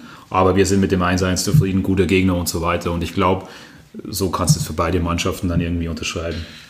Dann geht's zum ja, Relegationsrückspiel. Quasi zu Hause gegen wen? Bisschen spät. Sind wir dann jetzt aufgestiegen, wenn wir das gewonnen haben? Oder? Nee, wir müssen erst noch gegen Nürnberg gewinnen. Ähm, aber das war das Halbfinale quasi. Ja, gegen wen? Spiel, auch wen? Ja, eigentlich schon ja, gefühlt halt eher einer der, der favoritigeren in dieser Liga. Also natürlich jetzt nicht, für mich zumindest nicht das Dresden, äh, nicht die Dresden-Höhe, weil Wien jetzt auch einfach nicht so unglaublich, nicht so unglaublich konstant ist. Aber meine, das Ergebnis ist, ist, sah dann ganz gut aus am Ende. Und fängt alles an mit so ein bisschen, also ich, gefühlt die ersten zwei Tore, also ich verbessere mich gerne, gefühlt so jetzt auch nicht, nicht mit Pech behaftet. Also erste Situation, Wen ziemlich unsortiert irgendwie in ihrem Strafraum, Ball auf den Muttersehen allein freistehenden Kutschke im Strafraum abgelegt und der zimmert ihn halt irgendwie durch den Torwart an den Pfosten und rein. Also in, in, es gab auch mal eine Saison, da geht der halt nicht rein und der geht halt einfach diesmal rein. Meine, heißt jetzt nicht, dass das schlecht war, sondern einfach nur, dass da auch in dieser Situation wahrscheinlich fünf Möglichkeiten gab, dass der nicht reingeht. Und wir hatten auch schon Phasen in diesem Verein, ja, bei denen wir diese anderen fünf Möglichkeiten genutzt hätten, dass er nicht reingeht. Ja, ich glaube, vor allem muss man auch noch erwähnen, wie es denn überhaupt zu der Situation kam. Also irgendwie eine sehr, sehr komische Aufbauvariante von Wehen. Also der Torwart spielt ihn ganz, ganz kurz, nur zwei Meter irgendwie auf den Verteidiger, sodass der Verteidiger den Ball dann rausschlagen kann, der den aber komplett ins Nirgendwo noch in der eigenen Hälfte schlägt und der Ball postwendend zurückkommt. Also wo ich mir auch dachte, äh, okay, was war denn jetzt das? Und ich glaube, das konnte sich auch fast keiner erklären, weder der Reporter noch irgendwie bei Magenta hast du die Situation, den Anfang am Anfang gar nicht gesehen, weil die Kamera noch ganz woanders war. Also ja, das gut, spielt also, schon viel eine Rolle. Ja, also ich glaube, wenn man das Positive daraus ziehen will, dann ist es schon, dass du dir das auch irgendwie erpresst hast, das Tor. Also, dass du durch das hohe Stehen ähm, halt irgendwie äh, dir den Ball geholt hast und ähm, dann auch die Überzahl hattest, ähm, weil der Gegner ja im Endeffekt im Aufbauspiel ist. Ähm, ja, dass das Wehen jetzt nicht allzu glücklich äh, gelöst hat, da ihr Aufbauspiel. Die Idee ist halt bestimmt irgendwie, dass du sagst, ja, du spielst ihn kurz ab und Ingolstadt steht hoch und du überspielst dann direkt mal irgendwie fünf, sechs Spieler damit und äh, hast dann irgendwie die Möglichkeit in deinem Angriff. Hat halt nicht funktioniert, aber ich glaube, also auch an dem Jubel und so hast du schon gesehen, dass es die Mannschaft auch gefeiert hat, dass sie eben ja, sich das Tor irgendwie gemeinsam erarbeitet hat. Dass sowas in der dritten Liga gehört es halt auch ein Stück weit irgendwie dazu, dass da auch irgendwie der Gegner irgendwie zu Fehlern gezwungen wird. Aber naja, wenn es dann funktioniert, nehmen wir es doch mit. Klar kannst du das dann natürlich auch aus dem Aspekt sehen, weil Dresden, das, die Situation, die zum Elfer geführt hat, war ja auch, äh, dass, äh, dass die aus dem Aufbau aus dem Ball verlieren. Ja, und dann gibt es halt einen Elfmeter, der äh, die man wahrscheinlich, also, den man auch wahrscheinlich nicht pfeifen muss. Also das ist wieder Hand auf der Schulter, nicht unglücklich, unglaublich intelligent verteidigt, aber halt auch sehr viel draus gemacht aus äh, Nieskans Sicht, oder? Erstens das und zweitens, sorry, dass ich jetzt da wieder drauf eingehen muss, sollte man auch da wiederum drauf eingehen, wie die Situation entstanden ist. Langer Ball, Kopfball, Kutschke, Nieskan und dann kommst du zum Elfer. Also um der Vollständigkeit halber, für mich ist es auch kein Elfer. Also ich weiß schon irgendwie, ist das auch irgendwie, mir kommt es ja selber blöd vor, dass wir jetzt irgendwie jede Situation, die irgendwie da gepfiffen wird, irgendwie in der Bewertung dann gegen uns ähm, argumentieren müssen. Aber es ist halt auch irgendwie einfach so. Brauchst ja nicht darüber diskutieren, ist so. Also ich finde, dass wir in den letzten Spielen von den Schiedsrichtern eher bevorteilt wurden als benachteiligt. Ist jetzt, also was ist bevorteilt? Also, dass es die die strittigen Situationen eher auf unserer Seite waren als auf der gegnerischen. Das war halt jetzt so in den Spielen. Nein. Ja, dann Kutschke, schlechtes Gewissen bei dem Elber, keine Ahnung, verschießt ihn erstmal. Aber Gauss lässt sich halt dann nicht nehmen und donnert ihn rein. Drittes Saisontor auch für Gauss schon, wenn ich es richtig verstanden habe. In der Zusammenfassung nochmal. Also, pff, boah, der Mann hat immer noch Bock.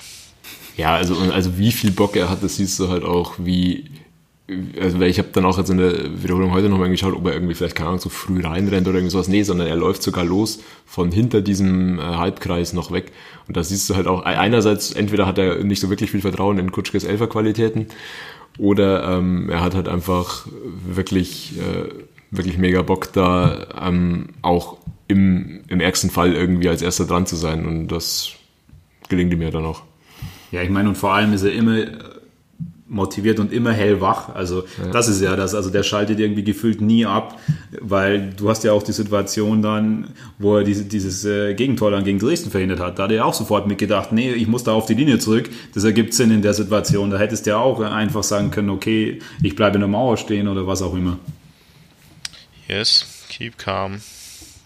Trust Gauss. Weiterhin. Ja, aber das, äh, das, dieses Elverglück hält jetzt auch nicht so unglaublich lange. Gegenseite auch da einfach nicht gut verteidigt. Ball vorbei, in den Gegner reingetreten. Ähm, klarer Elfmeter. Also da glaube ich auch, da brauchen wir auch nicht drüber diskutieren. Also das Ding war ein klarer Elfmeter. Und dann ist es Elfmeter für, für wen? Und das Spiel, das da eigentlich schon sehr in eine Richtung laufen schien, ist dann wieder plötzlich mit 2 zu 1 ein bisschen knapper andere Meinung zu diesem Elfmeter? Nee, es ist ein klarer Elfer.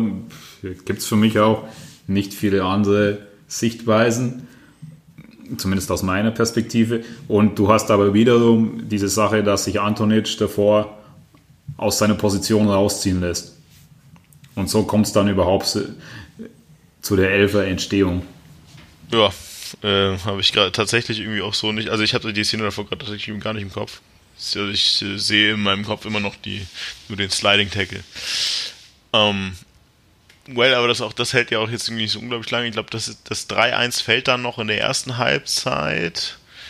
Ja, doch, klar, es fällt in der ersten Halbzeit auf jeden Fall. Äh, Konter, Buttersehen allein, Geier, äh, Geier legt auf, auf Gauss rüber und der muss ihn eigentlich da auch schon machen. Also der, der muss halt rein. Äh, das klappt dann nicht, wird gehalten, ne? Und dann legt ihn Gauss nach hinten nochmal ab zu, zu Stendera und der nagelt den dann aus so 20, 21 Metern mal mit so einem richtig schmackes Ding äh, ins Tor. Schick. Also äh, kann er gerne, kann er sich gerne angewöhnen dieses Ding. Also aus der zweiten Reihe ist das schon ordentlicher Fund. Ist da schon ordentliches Fund dahinter. Ja, also richtig schönes Tor. Ich versuche da so ein bisschen mein, meine Euphorie irgendwie in, äh, ja, in Zaum zu halten, weil wir damals auch irgendwie Beisters äh, Fernschussqualitäten irgendwie so gelobt haben und die jetzt nicht mehr so häufig kamen, aber ähm, natürlich schickes Tor, klar ist ein Rab gefälscht und so, aber der, der hat da schon ganz gut reingepasst. Ja. Ähm, aber auch das ist wieder halt ein, Angriff, wie du sagst, ja, den muss Chaos eigentlich davor schon machen. Aber wie der Angriff halt auch da wieder entsteht, ist eigentlich halt auch wieder eigentlich ein geschenkter Angriff von, von Wen. Also ich weiß auch nicht, was bei denen da, da los war. Der, der Trainer war ja nach dem Spiel auch nicht, nicht so wirklich glücklich. Ähm, ja, also, aber gut, wenn wir schon mal, wenn wir schon mal drei, äh, wenn wir schon mal drei Tore in einer Halbzeit ähm, schießen, dann sollten wir uns vielleicht auch nicht drüber beklagen. Ja, vor allem fällt das Tor natürlich, das muss man jetzt natürlich, äh, klingt blöd, aber muss man so sagen, zum perfekten Zeitpunkt. Also dann, dann ist es wieder auf 3-1 und dann irgendwie hat man auch meiner Meinung nach dem Spiel relativ schnell angemerkt, dass das jetzt in diese Richtung geht. Halbzeit 2, zumindest in meiner Wahrnehmung, auch eher so, ja, spielen wir das heute mal zu Ende. Das wurde das Gefühl so ein bisschen drauf geeinigt, dass wir jetzt nicht mehr unbedingt das challengen, dass dieses Spiel für den FC Ingolstadt ausgeht. Und dann fällt halt am Ende noch ein, noch ein 4-1, noch eine schöne, schöne Flanke von Kutschke auf Pausen. Auch sträflich oh, frei. Ja. ja. auch das sträflich frei, sonst klappt es ja nicht. Ähm, Kutschke hat äh, perfekte Außenstürmerqualitäten. Setzt sich durch erst gegen den Gegenspieler und dann noch mit einer perfekten Flanke. Das war tatsächlich ganz schön gemacht, ja. Ja, ansonsten ist da glaube ich auch nicht mehr so viel passiert. Ja.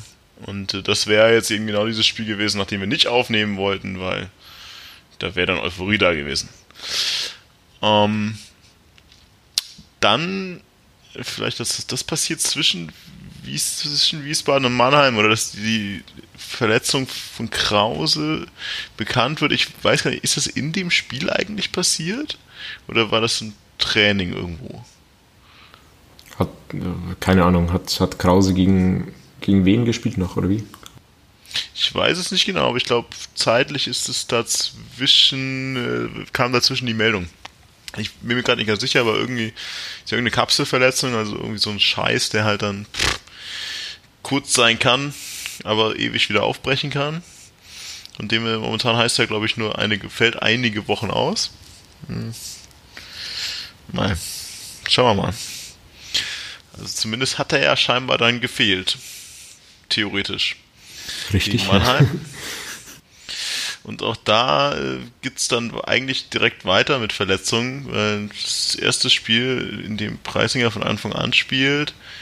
Und nach ungefähr 10 Minuten Spielzeit fällt er irgendwie total unglücklich, also auch ohne großen Gegeneinwirkung, und gefühlt, auch wenn man sich diese Wiederholung ansieht, auch gar nicht so, dass man sich da groß was tun sollte bei dieser Aktion. Aber irgendwie fällt er so unglücklich, dass er sich ja das Schlüsselbein gebrochen hat, oder? Schlüsselbeinbruch ist es? Ja, es ist Schlüsselbeinbruch. Ich frage immer so, weil ich euch auch ein bisschen reinnehmen will.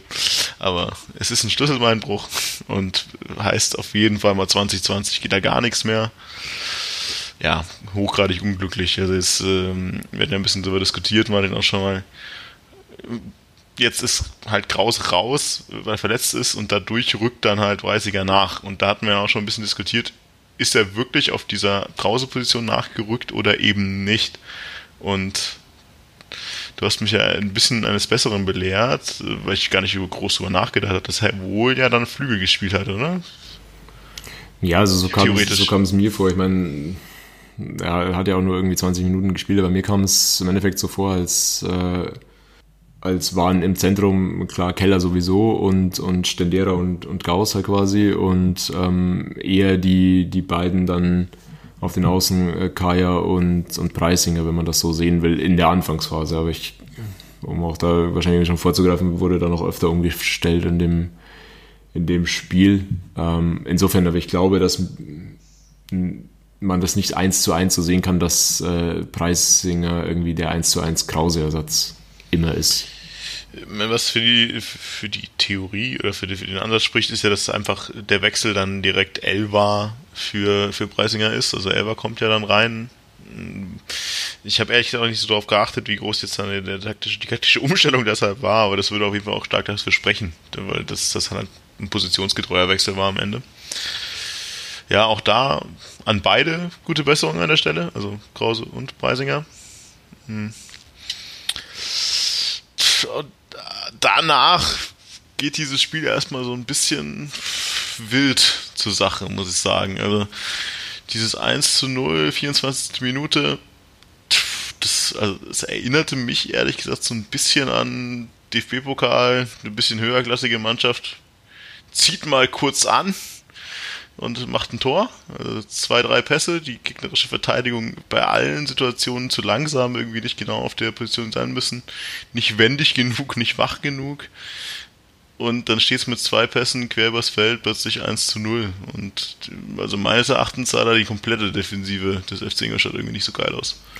Ja, also vielleicht bevor Bene da irgendwie einsteigt, ich meine, also da ist es mir auch extrem irgendwie aufgefallen, dass da eben halt ähm, der Innenverteidiger rausgezogen wird. Ähm, mit einem, ja, mit einem vorlaufenden Spieler, der irgendwie nur kurz ablegt ähm, und irgendwie den Doppelpass dann spielt und im Endeffekt kannst du das für das 1-0 und für das 3-0 ähm, genau gleich irgendwie sagen.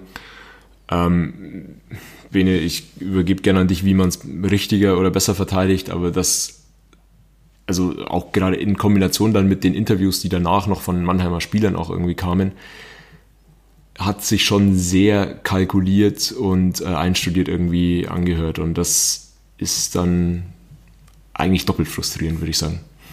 Also ich kann dem eigentlich fast nichts mehr hinzufügen. Du hast es äh, also perfekt analysiert. Ich habe bei mir notiert, 1-0 Pausen lässt sich rausziehen, 3-0 Antonic lässt sich rausziehen. Also genau dieser Punkt. Und vor allem beim, beim 1-0, das, das habe ich nicht verstanden, weil ich habe mir die Szene dann noch zwei, drei, viermal angesehen. Und da lässt sich vor der Aktion Keller in die Viererkette fallen und dann lässt sich äh, eben Paulsen rausziehen und macht dann den Raum auf. Eben, das ist von Mannheim perfekt rausgespielt, eben über einen Kontakt, drei, vier Stationen und der Angreifer steht vor dem Tor. Aber da, meiner Meinung nach, in einigen Aktionen, die dann immer wieder zu Toren führen, passt einfach auch die Übergabe nicht. Wann gehe ich raus und wann lasse ich den, den Spieler einfach auch spiele eben keine Manndeckung, sondern lass den auch äh, zurückgehen in den Zwischenlinienraum und oder dass halt dann der Sechser eben Keller den übernimmt. Aber wenn Keller natürlich in der Kette selber steht, dann wird es schwierig. Ja, und ich meine, sobald jemand dann mit, mit Tempo auf deine Kette zukommt, ist es natürlich schwierig, den dann auch noch äh, zu verteidigen, sobald jemand mit Tempo kommt. Und das Gleiche kannst du auch im Endeffekt, oder nicht das Gleiche, aber zumindest ein ähnliches Phänomen siehst du ja auch beim 2-0 im Endeffekt, wo dann auch irgendwie einer lässt sich zurückfallen, einer kreuzt, ähm, wo dann auch irgendwie so eine gewisse Verwirrung einfach in der, in der Defensive herrscht. Ähm, und, und das 2-0 halt da zwar jetzt über die Außen fällt, aber im Endeffekt ist es, sag ich mal, der gleiche Kritikpunkt. Also absolut, also da und, und gerade ich musste auch schmunzeln, wo du gesagt hast, die Interviews von Mannheim nach dem Spiel, weil das war eins zu eins das, dass sie sagten, ja, also wir haben klar gewusst, dass äh, der FC vor allem immer den langen Ball auf Kutsch gespielt und wo dann auch eben diese Schwächen sind, die haben wir analysiert und die haben wir versucht äh, auszuspielen und ich fand auch, also sehr, sehr gutes Interview vom Mannheimer Trainer, der mhm. irgendwie gefühlt äh, in 30 Sekunden bis einer Minute das ganze Spiel mit allen Chancen. Ja, aber hier war noch eine Chance kurz für den FCI und dann haben wir aber schon wieder und genau diese Punkte analysiert hat, wo ich mir gedacht habe, ja, also das war jetzt auch nicht nur aus den Aktionen heraus Zufall, sondern man hat oder es hat sich so angefühlt und man hat gemerkt, dass die die Stärken und Schwächen des FC Ingolstadt perfekt analysiert haben und genau dann auch das äh, an diesem Tag zumindest auf den Platz bringen konnten. Ja, und also da mega Respekt davor und ich habe nach, nach der letzten Saison eigentlich ehrlich gesagt nicht mehr so viel Sympathien für, für Mannheim übrig gehabt, aber an dem Tag muss man davor leider echt den Hut ziehen. Ne? Und das sieht, das sieht immer so leicht aus dann, wie, wie die Tore im Endeffekt fallen und du sagst dann auch recht, naja, das war halt dann einfach schlecht verteidigt, aber es, die Schwächen zu finden, musst du halt auch erstmal schaffen ja? und sie dann auch so ausnutzen. Ja, also das muss man auch noch absolut sagen, klar, weil es äh, nicht gut verteidigt.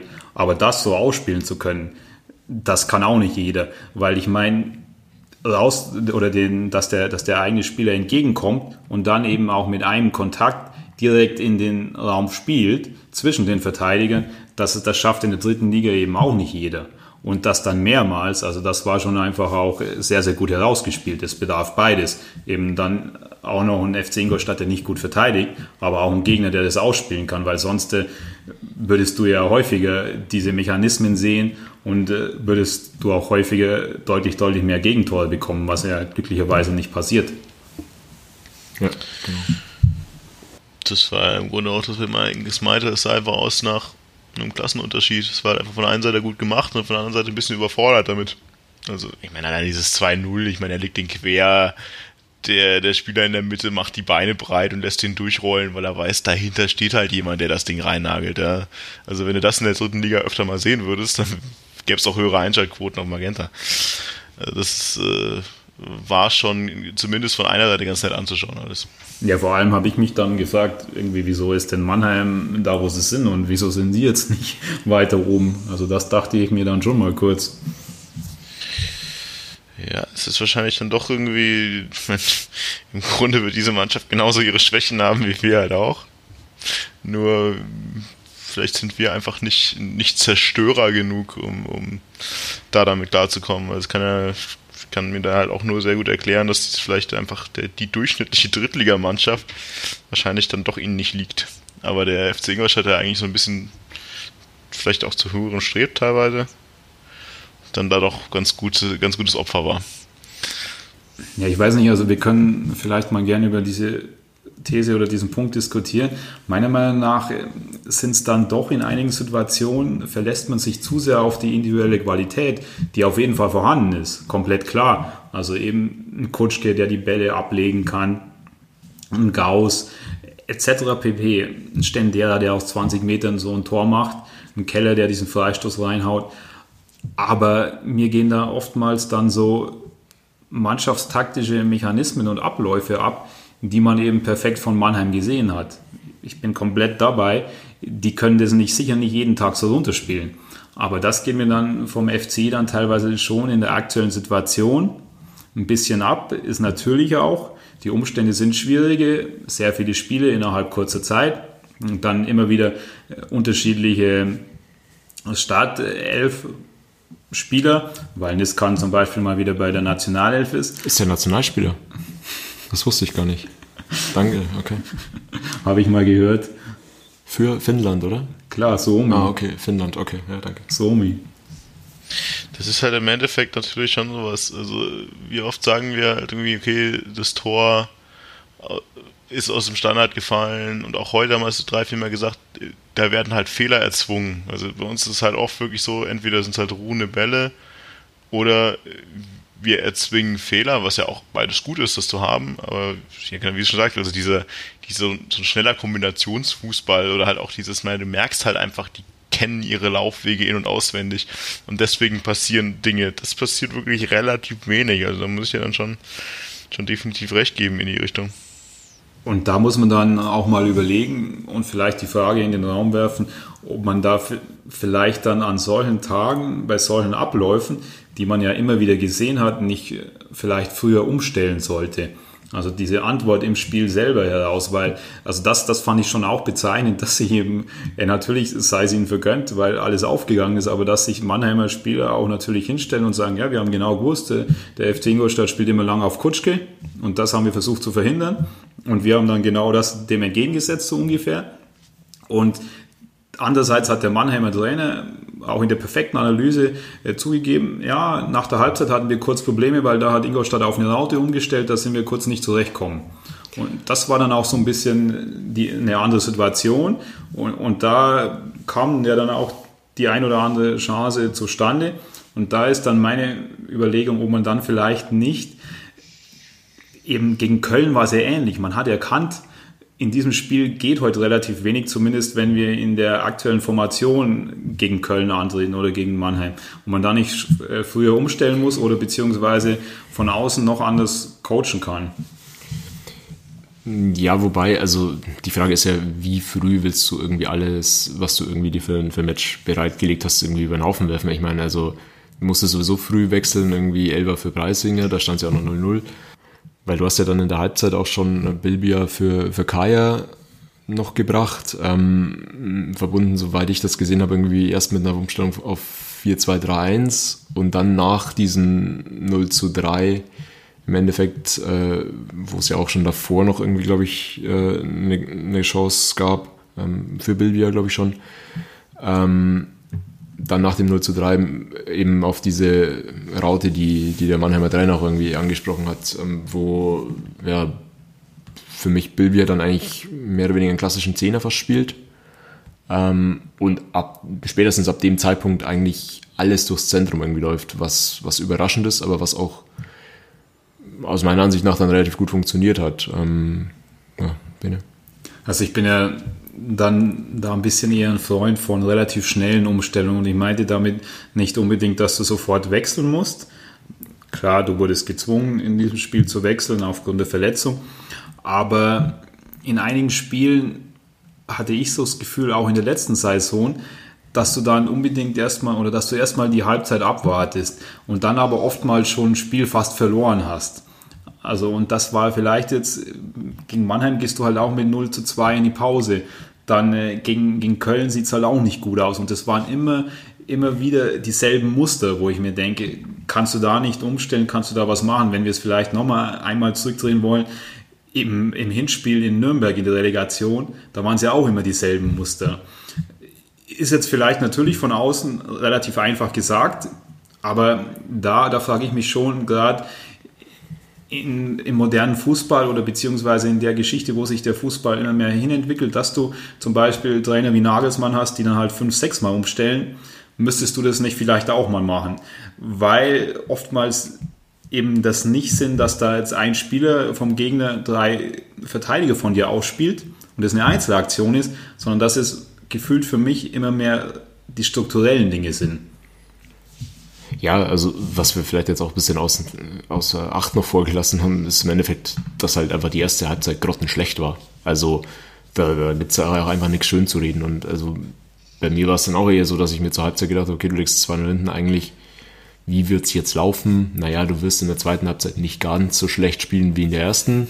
Vielleicht, weil auch Mannheim halt einfach irgendwie in den Gang zurückschaltet und so weiter. Und dann wird man sich danach irgendwie schön reden, ach, in der zweiten Halbzeit waren wir ja dann besser oder verbessert, wie man so schön sagt.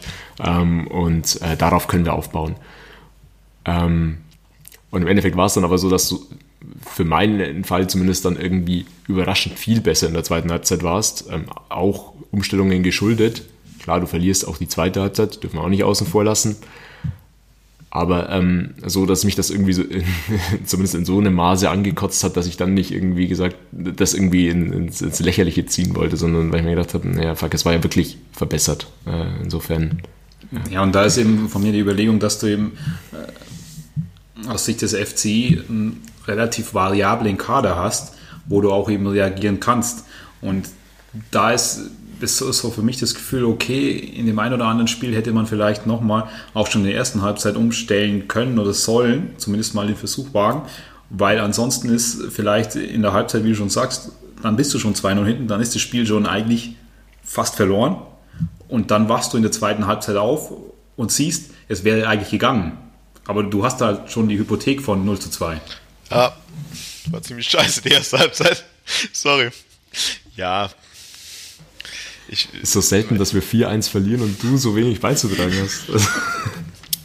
Dieses Thema mit dem äh, spät reagieren, klar, taktisch das eine, ich meine, zumindest über personelles Eingreifen zu spät ist, haben wir ja schon öfter mal geredet. Ich, meine, ich gebe dir schon recht, ich meine, in dem Spiel zeigt es halt einfach symptomatisch, dass da halt viel zu holen gewesen wäre. Ich meine, die zweite Halbzeit zeigt das halt einfach. Ich meine, am Ende ist es dann zu spät. Äh, jammerst du dann über einen nicht gegebenen Elfmeter und wirst nochmal ausgekontert. Aber im Grunde ist es halt wirklich so eine Frage, warum, warum brauchst du denn überhaupt erstmal wieder so eine erste Halbzeit, um dann auch so eine, so eine so einen Kampf und so eine Moralleistung wie diese zweite Halbzeit zu bringen? Also es ist so oft so, vielleicht, vielleicht geht das halt auch wieder in die Richtung wie, wie das vorher mit den, man sieht da nicht, dass sie so eingespielt sind und dass da so Abläufe wirklich drin sind, die man sagen kann, naja, das, das ist einstudiert. Es ist da halt auch so gegen ich weiß schon gar nicht mehr, wer gegen wie das Spiel war. Äh, gegen Lautern braucht es eine rote Karte, damit es irgendwie losgeht. Gegen äh, Mannheim braucht es wohl eine, eine Halbzeitansage, wobei es doch, glaube ich, nach dem 3-0 erst richtig losgegangen ist, oder? Eigentlich erst nach dem Paulsen-Lattenkracher ist es dann irgendwie mal losgegangen.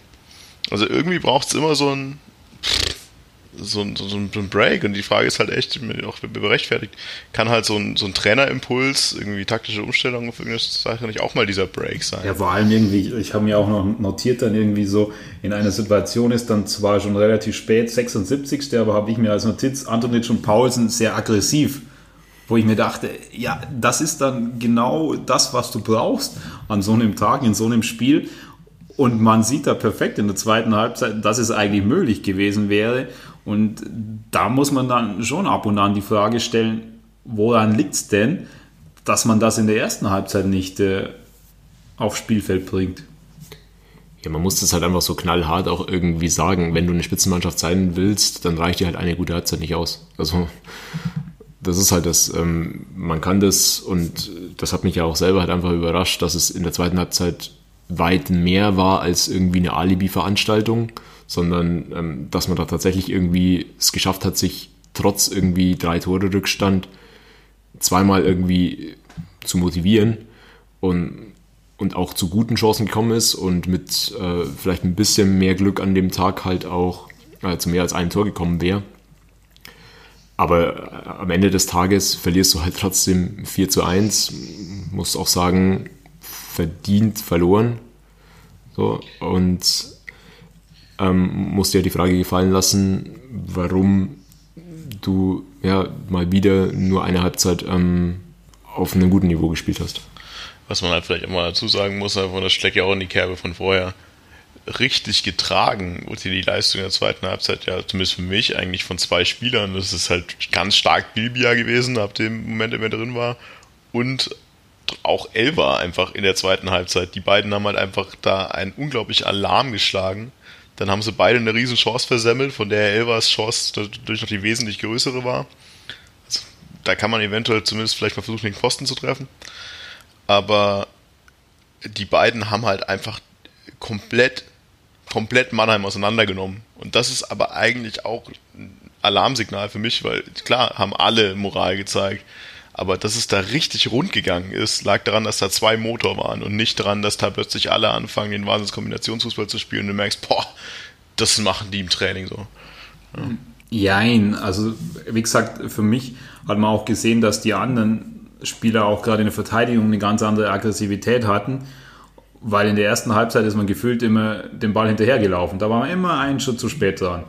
Und das war dann auch eine ganz andere Aggressivität und man hatte ganz andere Ballgewinne bei Bilbia und bei Elba, da fällt sie natürlich auch auf, weil die eben eine Schnelligkeit haben, weil die auch mal an dem Spieler im 1 gegen 1 vorbeigehen. Aber ich stimme natürlich zu, dass die auf jeden Fall wichtige Spieler waren, äh, dass der FC überhaupt in Anführungszeichen das Spiel zurückkam, beziehungsweise die für sehr viel Belebung gesorgt haben. Ja, und also das ist schon auch, äh, nochmal um das auch zu untermauern, also Bilbia fand ich genauso ähm, richtig stark. Und aber dass ihm dann auch diese Rolle eben zugetraut wird, dass er da im, als Zehner im Endeffekt ähm, das übernimmt und eben nicht, ähm, man hat im Endeffekt mehr oder weniger die Doppel- oder die, die, die sechs aufgelöst und dann nur noch Keller gehabt. Aber dann rutscht halt Stendera irgendwie raus, rechts auf die acht. ähm, und geht eben, ist eben nicht der, sag ich mal, der Zehner, über den dann alles läuft, sondern das ist dann Bilbier und das ist einfach, finde ich, für ihn auch nicht hoch genug einzuschätzen. Das da gebührt irgendwie mein, mein vollster Respekt, dass ihm diese Rolle zugetraut wird und er die auch in dem Spiel richtig gut ge gespielt hat. Klar, die Chance kann man drüber reden, muss halt vielleicht noch, noch effizienter werden vom Tor. Weiß er selber, hat jetzt auch das Tor gegen Lauter nichts dran geändert. Aber ähm, freut mich für ihn einfach riesig für die Entwicklung. Ja klar, absolut. Und man hat natürlich auch gesehen, was ein Elva in einer sehr guten Form oder in einem sehr guten Spiel bewirken kann. Auch von ihm muss ich dann bei diesem Potenzial schon erwarten, dass der das noch häufiger einfach zeigt, weil dann hast du auch ganz andere Möglichkeiten. Und für mich, also ich dachte wirklich so, dass 4-1 gegen wen, okay, das könnte dann vielleicht so in die richtige Richtung dann jetzt zeigen. Und dann kommt aber halt wieder so ein Spiel. Und wie es Martin schon gesagt hat, wenn du ein Aufstiegskandidat, Aspirant, Favorit, was auch immer sein willst, dann reicht es eben nicht, dass du 4-1 gegen Wien gewinnst und dann wieder so eine Halbzeit wie gegen Mannheim spielst, sondern dann musst du da deutlich, deutlich konstanter werden. Und das ist für mich schon der absolute Knackpunkt in den kommenden Wochen, dass du das wirklich, wirklich zeigst. Ja, kann man, glaube ich, so stehen lassen. Ich finde, vielleicht mal anzumerken, ich fand das Meme äh, des, der FC Ingolstadt äh, Twitter-Accounts äh, extrem passend mit FC Ingolstadt in einer beliebigen äh, liegen Halbzeit ultra strong und in jetzt der jeweils anderen Halbzeit einfach immer nur ultra scheiße. Und das hat einfach zu dem Spiel immer wieder richtig gut gepasst. Ja, Mai, auch da kann man dann am Ende wieder sagen, zieht man das Positive raus. Aus Sicht der Moral kann man das, aus Sicht von BBR kann man das auf jeden Fall tun. Aber das heißt halt auch wieder wieder, ich meine, stell dir vor, du verlierst dieses Ding nicht, dann heißt es wieder irgendwie, ja, wieder fünf Spiele in Folge ungeschlagen und dann ist da wieder so eine unnötige Euphorie irgendwie drin. Von dem her ist es vielleicht auch wieder ein Dämpfer zur richtigen Zeit. Und wenn man jetzt auf die Tabelle schaut, sind wir Dritter. Also realistisch gesehen sind wir wohl Vierter, weil die beiden hinter uns mit einem Punkt weniger noch gegeneinander spielen im Nachholspiel. Mit Tügücü und Rostock. Aber von dem her sieht das eigentlich alles gerade ja trotzdem wieder doch on track aus. Ja. Klar, an einer anderen Stelle nimmt man natürlich einen Punkt mehr mit, aber äh, mit ein bisschen Schiedsrichterglück haben wir die letzte, aus den letzten Spielen ja auch ganz gut Punkte rausgeholt. Bin jetzt nicht komplett unzufrieden. Sag mal so. Ja, also das Problem ist ja auch nie, dass du mal ein Spiel verlierst. Ähm, das Problem ist, sobald du quasi ähm, nicht mehr konstant punktest. Und ein Spiel aus fünf Spielen zu verlieren, ist, glaube ich, kein Weltuntergang, genauso wenig wie es ähm, an einem halbschadig guten Tag äh, gegen Türkgücü unentschieden zu spielen noch kein, kein Weltuntergang ist. Du musst halt entsprechend dann das Ganze wieder irgendwie über andere Ergebnisse auffangen und das sind halt letztendlich vor allem im Aufstiegskampf einfach Dreier, die du holen musst. Ja, und vor allem ist dann noch so ein Aspekt, der eine Rolle spielt, wo wir uns dann sicher auch sehr genau anschauen werden, wenn eben ein Gegner so offensiv das zugibt. Ja, Ingolstadt war klar, die spielen diesen einen Spielstil, lange Bälle auf Kutschke und so weiter. Wie gehen dann die zukünftigen Gegner in, in ein Spiel gegen dich, beziehungsweise äh, welche Alternative oder welche Herangehensweise wählen die? Weil dann muss man sich natürlich auch schon darauf einstellen und dann muss irgendwann dann auch eine Weiterentwicklung kommen. Da muss dann irgendwann eine Weiterentwicklung kommen, weil sonst wird es wahrscheinlich auch äh, schwierig, sich immer genau auf deine individuelle Qualität zu verlassen. Ja, die Saison ist halt auch einfach zu lang, als dass du mit nur einem Element oder nur einer äh, Spielweise ähm, irgendwie durchkommst, äh, weil irgendwann wirst du halt auch entschlüsselt und ich bin mir nicht sicher, ob das nicht auch von den gegnerischen Trainern so ein bisschen vorgeschoben ist, zu sagen, ja, sie spielen immer nur hoch auf Kutschke. Also ich glaube, so einfach zu definieren ist unser Spiel auch nicht. Man macht sich da auch ein bisschen zu einfach zu sagen, die wollen um den Aufstieg mitspielen und die können ja aber nur hoch auf ihren Stürmer spielen dass es halt ein Element ist, aber so wie Sabine halt auch sagt, du kannst halt auch nicht immer verteidigen. Ähm, ist halt dann auch legitim, dass du es dann auch einsetzt, wo es den Sinn macht. Ja, vor allem so ein Knackpunkt ist dann auch immer, wenn du in Rückstand gerätst, dann wird es halt schwierig oftmals. Und das, wie du schon gesagt hast, du kannst dich nicht immer darauf verlassen, dass du halt kein Gegentor bekommst oder dass du erst mal zwei oder drei Tore schießt und dann ein Gegentor bekommst. Und das wird schon entscheidend für mich in den nächsten Wochen. Klar, durch die ganze Corona-Situation und äh, diesen eng getakteten Spielplan sind das auch noch ganz andere Umstände als in der normalen Situation und Saison und ist eine extreme Herausforderung. Aber da wird es schon interessant zu sehen sein, wie der FCI darauf reagiert, äh, wie die Gegner darauf reagieren und wie sich die nächsten Wochen entwickeln für mich. Mein Plan B ist einfach, dass der Jenser irgendwann wieder fit ist. Ja, das würde natürlich auch sehr helfen. Dann haben wir genug individuelle Klasse, es ist scheißegal ist, wie wir spielen. Ja, es ist halt zumindest nie gesund, wenn du von dem Spiel abhängig bist. Und gerade in Zeiten von Corona und engen Spielplänen und so weiter ist es vielleicht nicht so hilfreich, sich irgendwie auf einen, auf einen einzelnen Stürmer irgendwie zu verlassen, der schon auch mal irgendwie ab und an sich eine gelbe Karte abholt, da zwangsläufig irgendwann mal auch irgendwie eine Sperre absetzen muss und so weiter. Und ja auch irgendwie schon öfter in den letzten Monaten verletzt war. Ja. ja, und vor allem dafür hat der Kader zu viel Variabilität und Qualität. Also du hast ja auch die Möglichkeiten. Marco schaut grimmig. Ja, weiß nicht. Marco will keine Variabilität. Ja, doch, der hätte gerne, aber. Ja, für mich musst du schon sehen, teilweise, welche Spieler dann, wenn die, wenn wirklich alle 14 gar nicht mal im Kader sind, beziehungsweise wo du auswählen musst. Und wenn, wenn du einfach auch Spieler hast wie Beister, die dann gar nicht immer spielen, die dann teilweise wieder spielen. Der, der, der Kader hätte sicherlich, also ich glaube, da, da habe ich mich falsch ausgedrückt, nur wird halt nicht annähernd genutzt, im Grunde. Also diese Variabilität. Sonst wären wir ja auch wieder, sind wir jetzt zurück an den Punkt mit dem Umstellen in dem Spiel. Also, weil ich gebe dir schon recht, dass du eine ganze Menge an Spielern hast, die auch andere Spielertypen sind und mit denen du wirklich die Möglichkeit hättest, auch das Spielgeschehen anders zu steuern. Aber dann, da kannst du ja auch wieder diskutieren, was ist mit einem Beister eigentlich? Also spielt er noch eine Rolle und warum nicht? Und weil man der, wenn der so halbwegs, äh, halbwegs brauchbar in Form ist, dann kann man mit dem sicherlich auch mal was machen. Stichwort reagieren. Ja.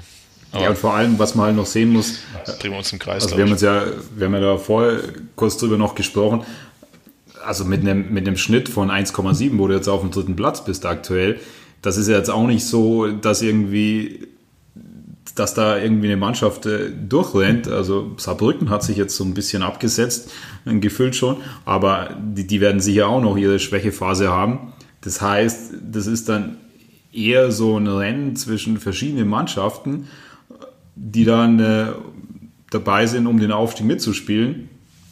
Und ähm, da da wäre es bitter, wenn du dann wieder in so einer Situation, wo es in Anführungszeichen mit einem sehr vernünftigen Punkteschnitt, wo du viel erreichen kannst, wenn du da dann so viele Punkte liegen lässt.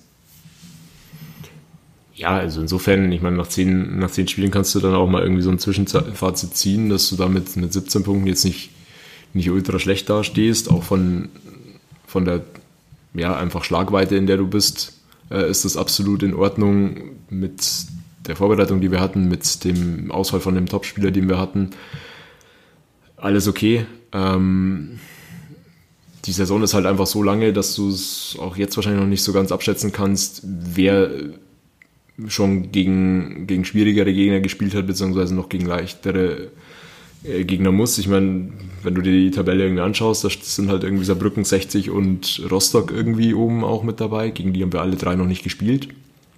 Kann ein Vorteil für uns sein, weil wir dann irgendwie Big Points landen können. Sind aber halt auch sicherlich erstmal auf dem Papier gar nicht so leichte Spiele. Leicht ist theoretisch zumindest gesehen auf dem Papier dann erstmal wieder irgendwie die drei Spiele, die jetzt in der englischen Woche wieder kommen, irgendwie mit Magdeburg, Bayern, Meppen. Das ist alles untere Tabellenhälfte. Ja, das ist eigentlich wieder sowas, wo du dir ein Polster für, für schwerere Aufgaben rausarbeiten musst. Was nicht heißen muss, dass es uns da leicht fällt. Das wissen wir ja aus der Vergangenheit das ist ja diese Tabellensituation. Muss was lachen, weil letztes Mal habe ich den Punkt gebracht und dann, ah, gar, kann man gar nicht sagen. Aber ich würde sagen, vor allem, wenn man das jetzt zukünftig äh, betrachtet, ich glaube, in der Saison kannst du es noch weniger betrachten als sonst. In der Saison, in der bei jeder Mannschaft plötzlich irgendwie zwei Leute, drei Leute, vier Leute in Quarantäne sein können oder ein Spiel abgesagt wird oder Mannschaft XY dann irgendwann eine englische Woche nach der anderen blüht, weil das darauf können wir uns ja auch mal alle einstellen. Also wir haben jetzt bisher keine Spielabsagen. Wenn ich jetzt aber mal hier Ferl sehe, Haching, Meppen, haben acht Spiele bisher. Dazu werden noch weitere Spiele kommen, die wegen Quarantäne abgesagt werden. Und was auf jeden Fall passieren wird, aufgrund auch der verkürzten Winterpause, wenn dieser Winter dieses Jahr auch nur annähernd mal wieder ein Winter wird und nicht wie letztes Jahr, dann fällt bei der Hälfte dieser, dieser Mannschaften fallen die ersten drei, vier Spiele, die Heimspiele nach der Saison auch wieder, äh, nach der Rückrundeneröffnung auch wieder aus, wie früher halt auch in der dritten Liga. Da sind die Spätze Quasi für alle Mannschaften gilt, dass die im Grünwalder Stadion spielen, aber das sind ja auch fast keine. Ja, eben. Also das ist halt jede Mannschaft, die ein relativ offenes Stadion hat, am besten nur dieses städtischen Stadion, bei dem dann irgendwer sagt, ja, nee, ist nicht bespielbar. Ähm, das wird halt blühen und das muss man sich halt einfach vor Augen führen, dass dann sicherlich Mannschaften geben wird, die irgendwann fünf Spiele weniger haben als der Rest. Oder zumindest fünf Spiele weniger, als man eigentlich denkt bis dahin. Und wenn die dann diese englischen Wochen durchziehen müssen irgendwann, dann ist es relativ egal, ob derjenige jetzt dann da oben stand, unten stand, irgendwas steht.